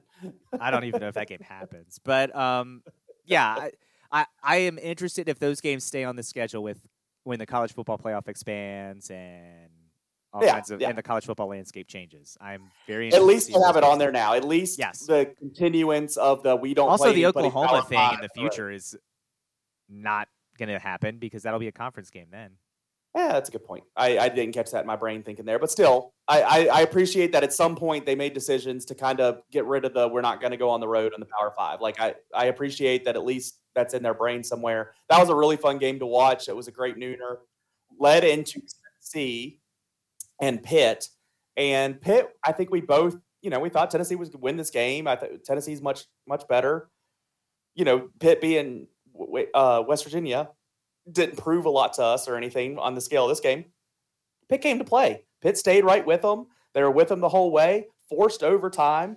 And and so credit to Pitt that I think they're a tough out, but Tennessee is better and Hendon Hooker is better. I mean, I, I know he's not good enough to be a Virginia Tech quarterback, but man, he looks good against everybody else. So uh, they have the they gave the number 23 Tennessee Vols another win. And it was in overtime, but it was a, that was another fun game to watch. Overtime. Yeah, I think this is a really. I think Tennessee's going to be really good. Um, unfortunately, they're just not Georgia good, and that will play out. Um, But But but, they they look better than Florida, who lost to Kentucky. So like Sure. I, I think Yeah. the Florida game is going to be exciting. I think that Kentucky game could be exciting. I think, you know, uh, we'll see what happens when they play Alabama. That game could be exciting. Like, I don't think they're going to win, but maybe for the first time in a long time, that's an exciting rivalry game. And, you know, I, yeah, I, I just think in particular, I, I am very interested to see what they can do with the rest of this season there with Hendon Hooker. I am rooting yeah. for Hendon Hooker. I hope he oh, does yeah. great while he's there. Um, you know, eh, they actually host Alabama.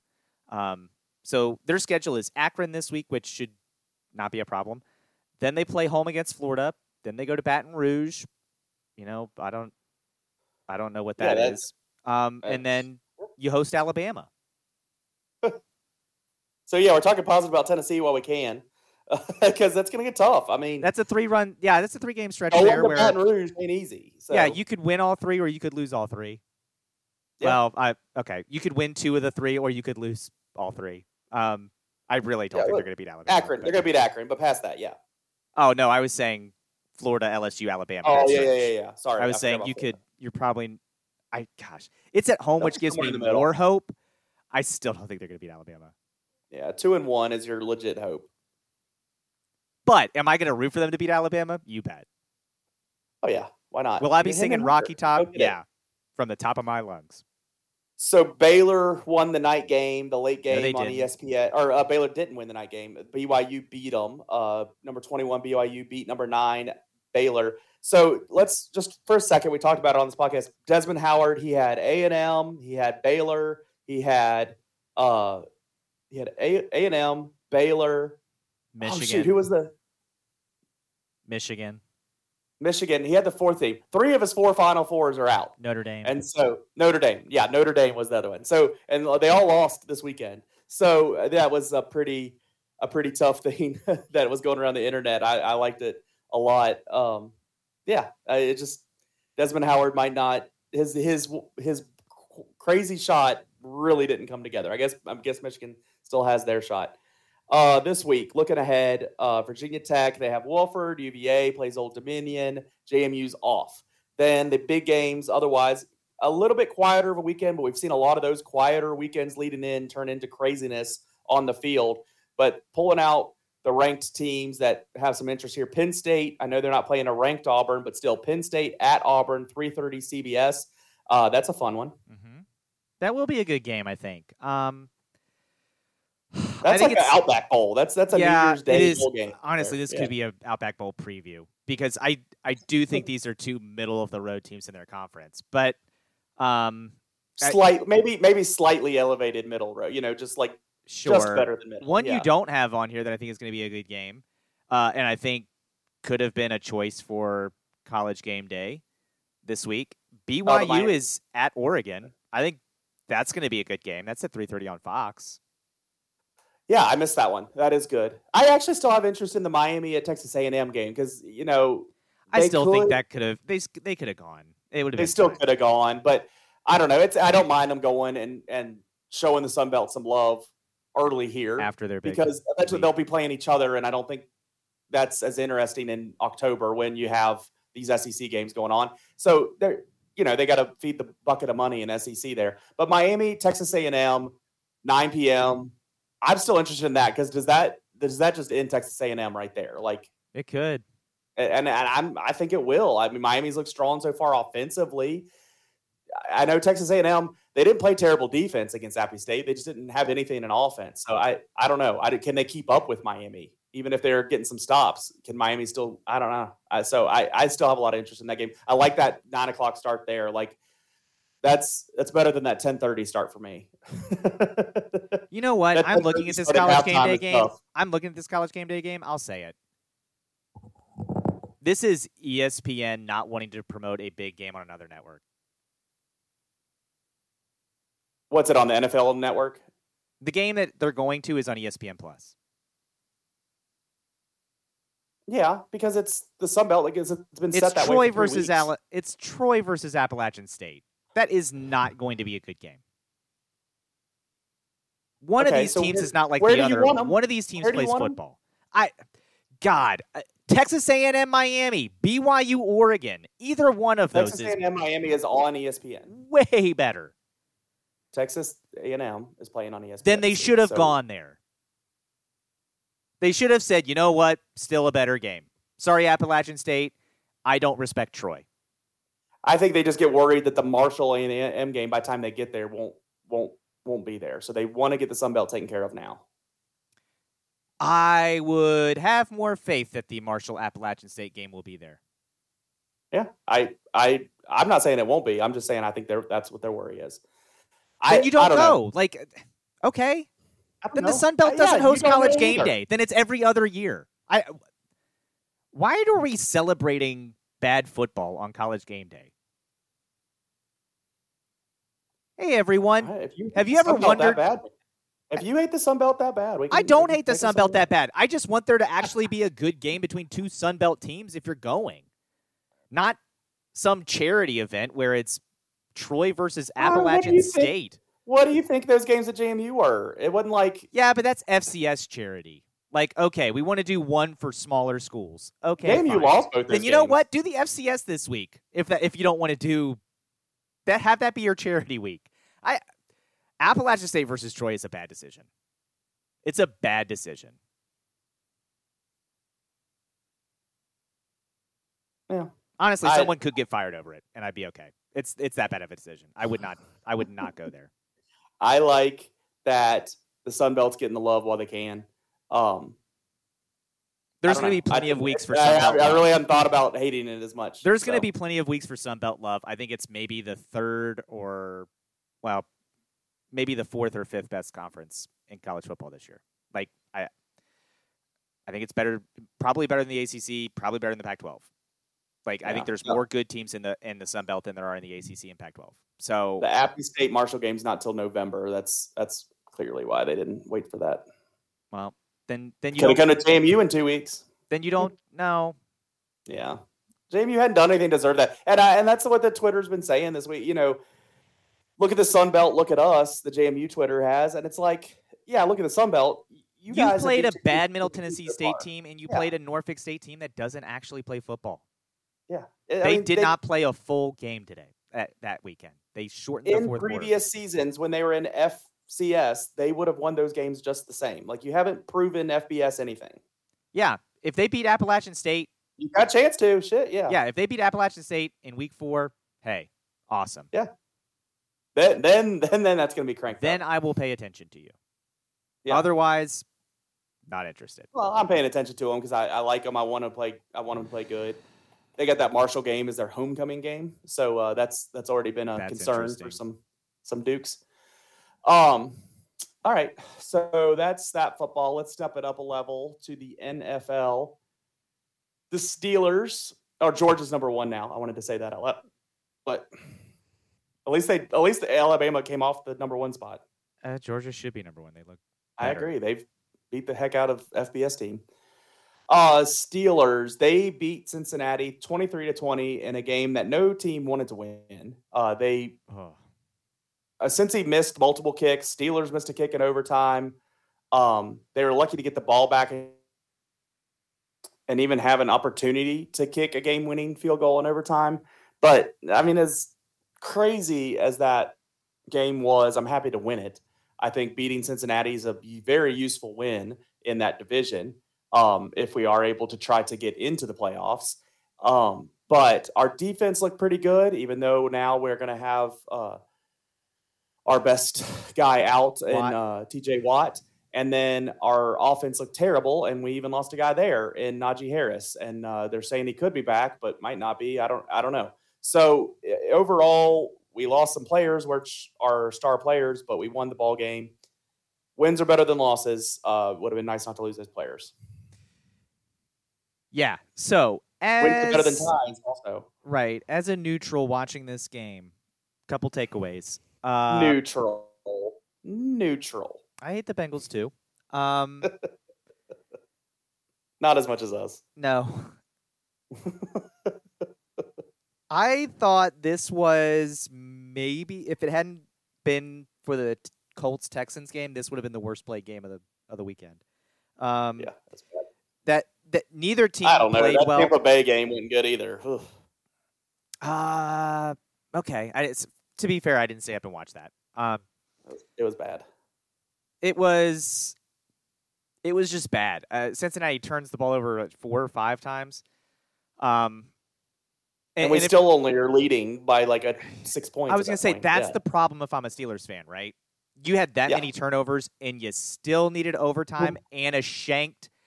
You needed overtime on a missed extra point, a shanked field goal to win. Both of those. Yeah. Yeah. All three of those, really. Like that's what you needed We to did. win. We definitely And- did. We needed all that. Yes. Yeah, that's not going to happen every week. So, No. especially with TJ Watt out, that was the other thing. Once TJ Watt left the game, I was like, man, this pass rush is real pedestrian. Like, eh, which honestly, I think just speaks to how good TJ Watt is. Like, Yeah, he's really good. um, uh, we're saying TJ Watt. It's not TJ Watt. What is his name? It's Watt, but it's not TJ Watt. TJ Watt's the guy that is uh, used to play for the Texans, isn't it? Yeah, he plays at the. It's TJ. TJ Watt is a Steeler. I don't, I don't know What's why the you're other making me name? even question myself that. Jason Watt, JJ. JJ. is JJ the Watt, whatever. First Watt. and then TJ, JJ, And then we have another Watt on the Steelers too. BJ. Uh, that's I don't the know. one I'm not sure what his name is. I don't know. BJ, TJ, JJ, MJ. I don't know. CJ. I don't know. Too many Watts. Too many J's. Anyway, he's amazing because with the the havoc he was causing by himself, I was like, all right, this guy's good. And then when he left the game, I was like, not good. This Yeah. this pass rush is not good. I don't know. Nothing even before he was in there really made me say anything good. I just missed what was good that apparently was there that I was missing. But yeah, it, it was ugly, ugly, ugly. Well, defensively, you were good. I mean, uh, offensively, you're bad, which I knew that.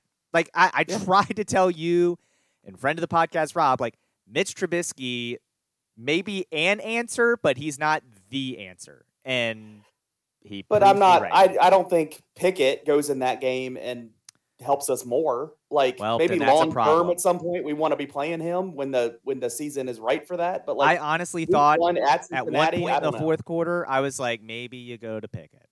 Like, it's. I was worried. But, um, yeah, Can he do the little fake slide in the NFL? Do they allow that? No, and he'd get killed. Um, his head would bounce off the turf. Um, but he'd, then he'd be Mason Rudolph. Uh, but it's uh, His head bounces off helmets. Fair. Um, I just, yeah, I, I wouldn't have loved what I saw if I was a Steelers fan in that game. I, I would have been very I, worried. I didn't. I, I wasn't bragging. I know you were involved in my text with uh, with Ron there, yeah, but uh, I wasn't happy about. I mean, I was happy we scored first. Uh, that was probably about about it. Uh, but I was happy with the Ravens game because that was my survival pick for the week in both my survival leagues, and I picked the Ravens, and uh, it worked out. Unlike everybody that picked the Giants against Tennessee in my like two people in my other survival league you mean the Titans the Giants. picking I was pretty happy to see that. the Titans picking against the Giants? Yeah, the Giants won, so that was really nice. Oh yeah. Um, you said all the people picking the Oh, my bad, bad, They yeah. would have been fine. Um, Everybody in my league basically picked uh, against the New York teams, and That yeah, I'd pick against the Jets. And honestly, like I said this because I was like, look, there is not an easier game on the schedule than the New York Jets. Like if I'm going to pick the Ravens, it's going to be this week. Yeah. Get it out of the way, get it out of your system, and then we'll look at week 2. I'll say this, the first 2 or 3 weeks in a survival pool are the hardest 2 or 3 weeks because you're still trying to figure out just exactly how good someone's going to be. If you can survive to like week 5 or week 6, you got a pretty good shot. Um, I think what ruined, ruined me last year was like the Giants beating the Saints in like week four. yeah, It was pretty early, and it was yeah. But yeah, we beat the Jets. The offense didn't look amazing, but it looked good enough. The defense was great. We were playing Joe Flacco though, so I mean, whatever. Um, I didn't like losing Fuller for the year. I didn't like that. Yeah. Um, I don't like that either. we're playing the Dolphins next. I do think that's going to be a win, even though the Dolphins looked good against the Patriots. Uh, their defense is good. Their offense, I think, is okay, and I think we're going to be better than the Patriots defense. So, uh, shout out to the Commanders. They they got a win. Um, they needed to come back That was a a pretty bit. ugly game too. that was they needed to come back, but they got the win. I actually appreciate what Trevor Lawrence did to uh, ETN. ETN dropped a fourth and goal touchdown, like just yeah. batted it down like he was a corner. And then the yeah. next time Trevor Lawrence threw to him was a situation where he got blown up. And I can only imagine the message when ETN was back in the huddle was Trevor Lawrence saying, "Don't you ever drop another pass, or I'll get your head ripped off next time." like that was just a warning. Like this is what happens when you drop balls. I'm going to set you to get killed up, uh, or get killed. And that's exactly. Um, uh, to be honest, I look if you're a Commanders fan, you saw the the good and the bad of Carson Wentz in that game because he had he had a pick in that game, and I was like, what is he doing? Um, two straight picks that were just handing the game. Yeah, the, and I was like, like okay, he does not want to win. And then, but then he had the game-winning drive there at the end, and you're like, that's, I guess, the good version. I, I, I don't think Carson Wentz is going to be healthy, so I do think at a certain point you're going to go to that backup. But um, Heinicke, Heinicke, yeah, and then you'll see what happens there. But the Sun Belt's bragging back them too, right? As as you said with the Steelers, a win is a win, so you'll take it. The Chicago game was a mess. Uh, I saw someone there. Oh. Uh, they they took the bets of all the stat lines for everybody. They did like a single game parlay, and they bet a hundred dollars and like put everybody under on like yard totals and point totals and all that stuff, and they won like thirteen hundred dollars off that. I thought that was a great way to use your brain on a Sunday morning when you saw that it was a mass rain event say, in Chicago. I said this with the group of people that I was watching the games with on Sunday when they every time they would go to that on Red Zone. I was like, this is like going back in a time machine. Like it looked like you were watching film from like the 80s, even the 90s. Like, and it was just gross. It was. There were points, honestly, where they would put the game on, and you're like, I see things moving yeah. I guess their bodies. Like the NFL has postponed games for less, and and that field like is awful. That field is bad in good in good weather. Dangerous. That was terrible. I'm surprised they didn't delay that game. I that's what I kept coming back to is like why why did they let this go? I just play it. They Monday were squeegeeing night. the field before the game, and like during the game, I was like, "Can you squeegee it during the commercials? Like this is bad." And there was the penalty. The kicker brought out a towel and dried the spot on the field, and that was a penalty. And that's ridiculous. Yeah, that's that is so stupid. He's uh, trying to make ugly... it somewhat safe. Like, my goodness, that's a dumb thing. Oh, you can't dry the ground. what is this, this golf? Despite all the ugliness of the games we've already talked about, the Indiana Houston game was probably the ugliest, and because yeah. of the final decision to make it a tie. I and hated that. punted it away instead of just going for a, an attempt at a win. He punted it away and didn't give his team a chance to win that game and and they tie and i i hate that he has a hell of a beard but i i don't like his decision to punt i'll say this the nfl Smith. needs to introduce a rule that if you tie you are done playing football for the rest of the year the rest of your games are forfeited that I they need can't to, go to the playoffs. How's that? Yeah, you can't go to the playoffs. You are not playing another game as long as the season is being played. You are done end of season. And you know what, Colts and Texans? America would be better off for it. That football game was offensive. It was bad. I would rather. I kept showing it on Red Zone. It was, was awful. Every time that game came on Red Zone, I was like, God, I hate this. And yeah. yeah, in overtime when they were playing for the tie, I, I honestly, I said to the group, and they started laughing because I said it during the Steelers Bengals game too. I was like, if if these four teams tie, we should have a 28 team league. I, I don't want teams that are playing for ties to exist. I don't. They obviously have said we're not here to win, and if you're not here to win, then get the hell out of the league. Relegate them. I do the think there's 32 NFL teams. So I don't know what other two you just eliminated, but well, there's 32. If there had been four teams that tied. Oh, I missed the 14. I thought you were just talking about this game tying. I said it You're during talking... the Steelers Bengals game, but I ah, said uh, it again during the Colts Texans game yeah, th- right now we should be playing in a 30 team league. I, we should not have the Colts and the Texans the rest of the way. They're offensive. One, we shouldn't have the Texans anyway. I think they should change their name to the Oilers and go back to those cool uniforms because I loved them. Um, but yeah, offensive. I hated them.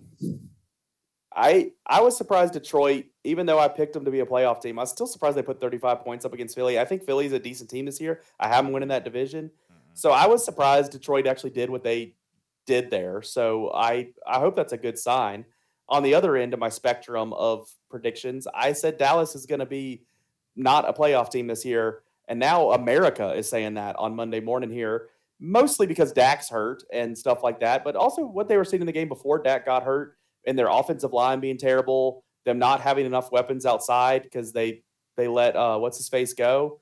I I hope you're seeing what I'm seeing now, especially with the injury there. I, I hope you're coming on board for Dallas not being a playoff team. I mean, what's not to like about Cooper Rush?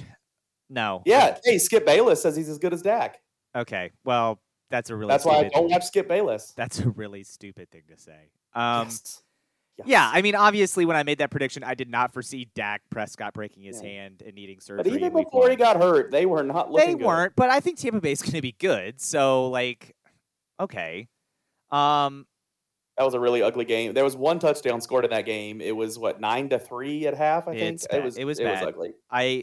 yeah. Dallas is in trouble. Uh, and Tom Brady looked like he had twelve days off. You know, that's fine. Um, they're going to be fine. I'm they're not. Tampa Bay will. Dallas isn't. Um, oh yeah, Dallas is not.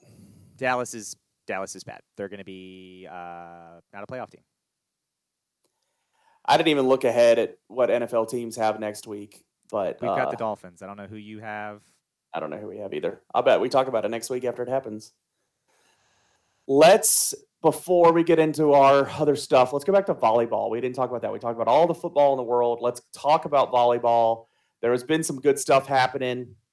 Um, Fort Defiance did beat Rockbridge the other week. I think we missed talking about it last week, so I wanted to bring that up. That was a big win. Whenever they play Rockbridge, that's always a big game. They beat them, uh, so that was good. It was a three to one game, and now they get them again this week. They they beat TA and Broadway last week, but now they get Rockbridge this week, and then Waynesboro on Thursday.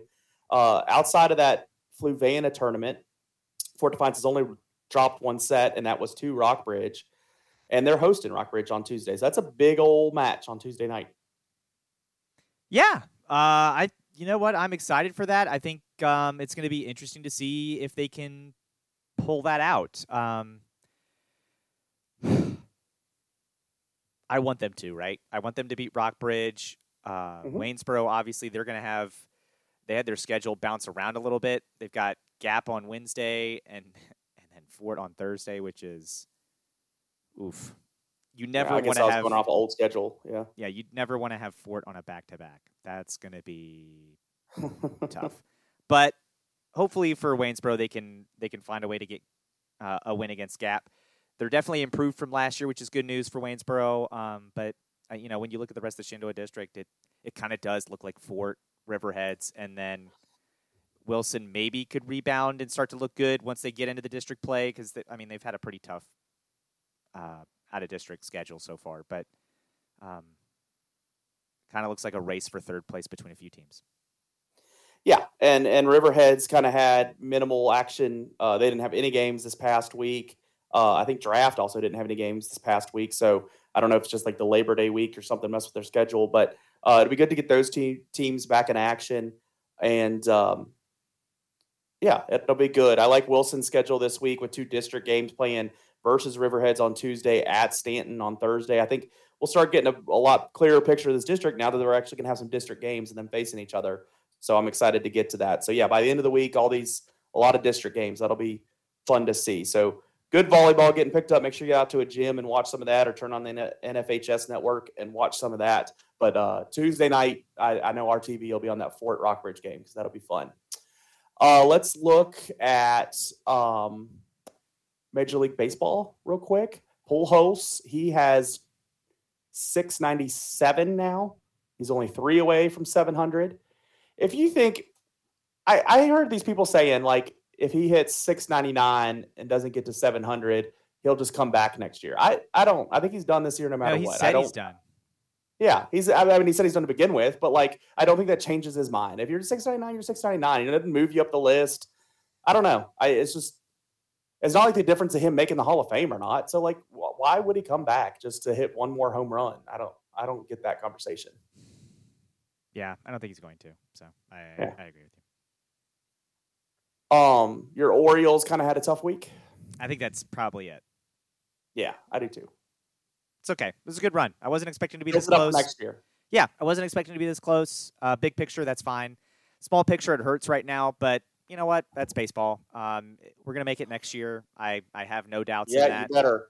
I have you- no doubts in that, and uh, I feel good about next year. I hold you personally accountable for what happens next year. A full year. season So- of Adley so- and Gunnar, like that's gonna be good. We're gonna Yeah. be fine. We're gonna we're gonna add a pitcher. We're gonna fill in some holes w- through free agency. Uh, I think we're gonna be good. if I lose that bet next year, I'm I'm gonna make you pay it off because that's that's Well, messed up. I'm not going to because I'm not the one who made the bet, but that's not how bets work. But um, yeah, I, I do think the Orioles will be just fine. I will say this: I think we're going to be definitely better than Boston. Boston is in trouble. Over on the National League side, what do you think happens in the East for the uh, National League? Do you think the Mets win that division, or I put an investment do on the? Braves to win the NL East when they were back quite a bit, um, and I am sticking to that. I think they are. When I looked at that big lead for the Mets, and everybody was talking about the Mets, oh my gosh, look how far ahead they are. They're so good. I was like, you know what? That's what I needed to see. I needed to see everyone telling the Mets how great they are because that's when the collapse starts. Nobody blows a division lead like the Mets. I tried to slip in the. I just timed it wrong. I was a day late on it. Uh, my mom asked Dan, the Mets fan, how you know how his Mets were doing, and I and I kind of interjected, and I was a day late on it though. I said, "Hey, it's good. They have a ten and a half lead game uh, lead again. You know, it's it's good. They're in good place." Because on Friday when they had lost and the Braves had won, they had switched spots to where the Braves were leading that division. So then the Mets were in the wild card, and then they had a 10 and a half game lead in the in the wild card, like they had in the division in June. So uh, it was a pretty good one. But then Dan did correct me and tell me no, it's back to the uh, half game lead in the division. So I was I was disappointed in my in my jokes on him on that one, but I don't know. I you know they're both making the playoffs, so it only matters but so much. But you want to win that division, and especially in that two spot, you get that couple days off. I think they'll be able to use that to their advantage at that time. I don't, I, I don't know. I didn't see like last year. I didn't seem like people got rusty from that. So I would definitely be playing for that and not be sitting back happy with the playoffs. I think the other on the line team is that San Diego. Do they do they make it into the playoffs there? Uh, they have a two game lead into the wild card now, uh, but can they hold on to that? And they have a tough stretch down the down the stretch here with a lot of Dodger games, uh, San Francisco games that are San Francisco's behind them, but only by so much. Um, yeah, I, I wonder if San Diego's able to hold on to that I'd be worried. because Milwaukee's playing like the Pirates, and Yeah, I'd be worried. I, the Padres have a lot of problems there. they do. So that was our baseball talk. I know we do a lot less baseball talk when uh, football comes back. Um, welcome to Wexham. Did you pick any of that up? I did. I got the first two. It's Wrexham, not Wexham, but Wrexham. I type it in wrong, and it that's my problem. I did the last two weeks. I know it when I'm not reading my error-filled notes on the uh, on the note. first two here. in. They do a great job explaining promotion relegation. If you're not familiar with that system, um, kind of what the tiers mean as well over there in professional soccer, which uh, I think is great for the average American fan. Um, man, uh, episode two, they uh, wrap up the first, I guess, kind of half season of them being as owners. I don't think they owned the team for the whole season there. I think they came in partway through. Uh, Yeah. but it's good. I like it so far. Um, I can't wait. I to like watch the more second episode a lot more. Like the first one, I did think it, it taught you and it was good. And I'm not saying I d- didn't take anything away from that episode. Second one showed you the human side Yeah. a little bit. yeah, and I liked I liked that a lot. And uh, it goes on from there. And we're gonna talk about episode at least three and four next week, if not three through uh, six uh, next week. Three, four, five, six. Yeah. So um, that's what's out now. Uh, as this podcast comes out, probably seven and eight will be coming out. Uh, I might hold off on those until you get there. Um, but yeah, I really like the show in those fir- first two episodes. I think it's really interesting, and this is spoiler alert. Like we're gonna talk about this show full out. So if you if you don't want things spoiled, watch with us. Um, I Turn like how Well, okay, hold on. Tell the people where they can find us, subscribe, all that. So Oh, yeah. if they don't want spoilers, they can yeah, turn it off now. we're everywhere you can find podcasts at Yak Sports Pod. If, if you're somebody that cares this much about getting spoiled on this podcast, you probably listen to us already. So that's it. We'll say it, say that again at the end of the show if, if you're new to this. But welcome to Wrexham. These next few weeks, we're going to be talking about it as it's coming on. So there there's no spoilers going to be uh, there's all spoilers are going to be ruined here. So I really think it's interesting how the ownership of the club there's like this town controlled aspect to it. So it reminds me like of Green Bay, like a Green Bay situation where like if you have you have the stake in the team and you get to have a vote in in it. And so the guys, Ryan Reynolds and Rob, Mc, Rob McElhenney, like they have to say we want to buy the team, and then the people of the town have to like the people that have the right to do this uh, from the town get to say if they can or not. And so they're worried if they can even be said yes. And and they're I really appreciate their attitude about it because they make a lot of jokes because they know there's cameras on them and it's a TV show. And, and they're funny guys. Um, you know, Ryan Reynolds never says something serious. You know, he's always making jokes. But I mean, they're generally worried will they take us seriously? Are are they worried that we're just making jokes and this is just one big joke? And once we screw it up even more, we're just going to get out? And do they know that we're serious about this and we're going to put money into this and we really want to build them up to not just go up one division, but you know, set them on a path upward and onward? And and they're not talking about even selling then. It's just that they want to have this this back in a a Premier League's kind of situation at some point down the road. I I appreciate their vulnerability in that and like that they that they generally seemed worried that people would allow them to own the team, and and it seemed legit. And um, obviously, I, I mean, you you might comment on that, but then they come back with the votes, and and they get it, and and by a grant like a great number. And I, I thought they took it seriously. They had a presentation. They talked specifics of what they wanted to do with the team. They have specific goals and uh, things that they know need to change that they want to do, and uh, I know we haven't got there yet, so I won't spoil it yet. But like there, there's a specific thing they talk about in an episode coming up that that has to do with that. I I I love how serious they are and they're following through. And I think it's also probably helpful that there is cameras there that like they can't not follow up on things. They can't say one thing and then here's this documentary crew showing them and they can't just be like, oh yeah, heck with that. You know, they're they're serious about it. I, I love it. Well, I think they have final editing on that, so they probably cut some of that out before it gets released. But um, it's not like a hard knock situation where it's as the weeks go on. But um, but nothing nothing they do indicates that they're like really trying to. No, they're not trying to shiest this yeah. town or this club. Like no, I do, I do think that's about it. Yes.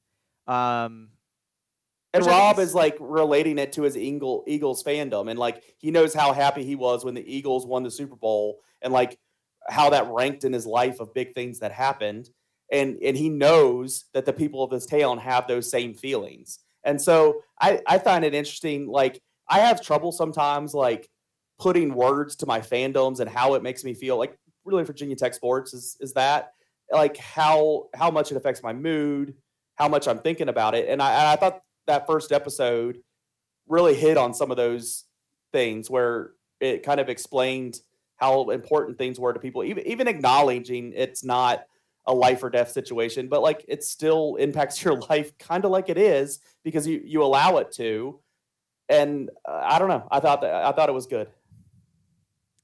Yeah, I did too. I thought um, I, am looking forward to the other episodes. I I kind of finished up the second episode right before we got started, so I'm probably going to watch another episode before uh, I go to bed while I'm doing laundry and stuff.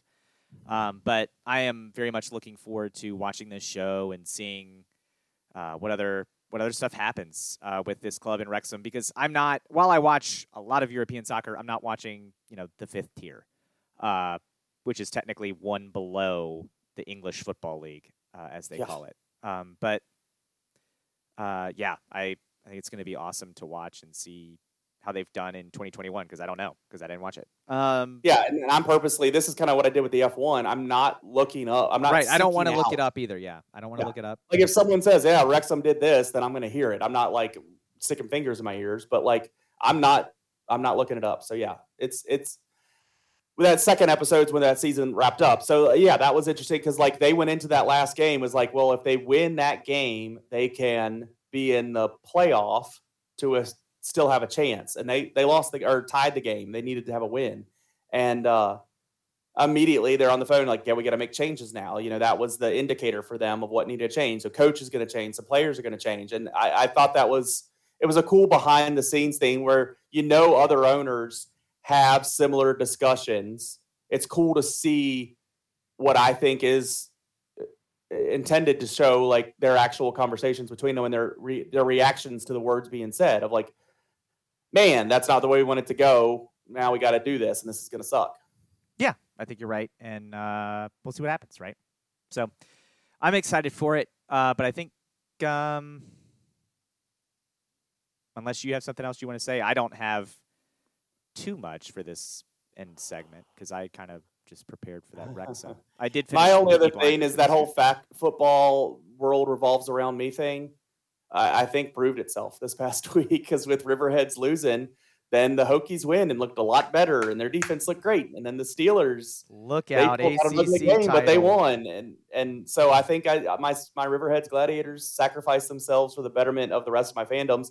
I could have waited for that. I wasn't really cheering for that to change uh, this this week. Um, I could have ha- handled some more games or another year before they did that, uh, but it's fine. And uh, I mean, the only other point that I had on the Riverhead thing that I, that I didn't bring up earlier was you talk about Caden Cook Cash going out.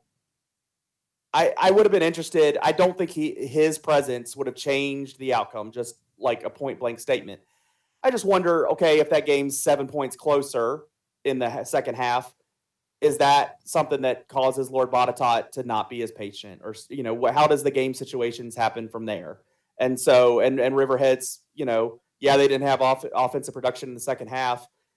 If he's in it, do they have offense production? And you know, so I, I'm just, I'd be interested to have seen what that was like I think that's the only like thing I wish was different. I just wish Caden Cash could have played in the game, even if they still lose. It's fine. I just I wish they were at full strength doing it, and there's no no even mention of someone missing or or something like that. I I would have I would have liked that. And uh, but Caden Cash has a lot of football games ahead of him in his life, so he'll have opportunity to prove himself in other big games. That'll be good.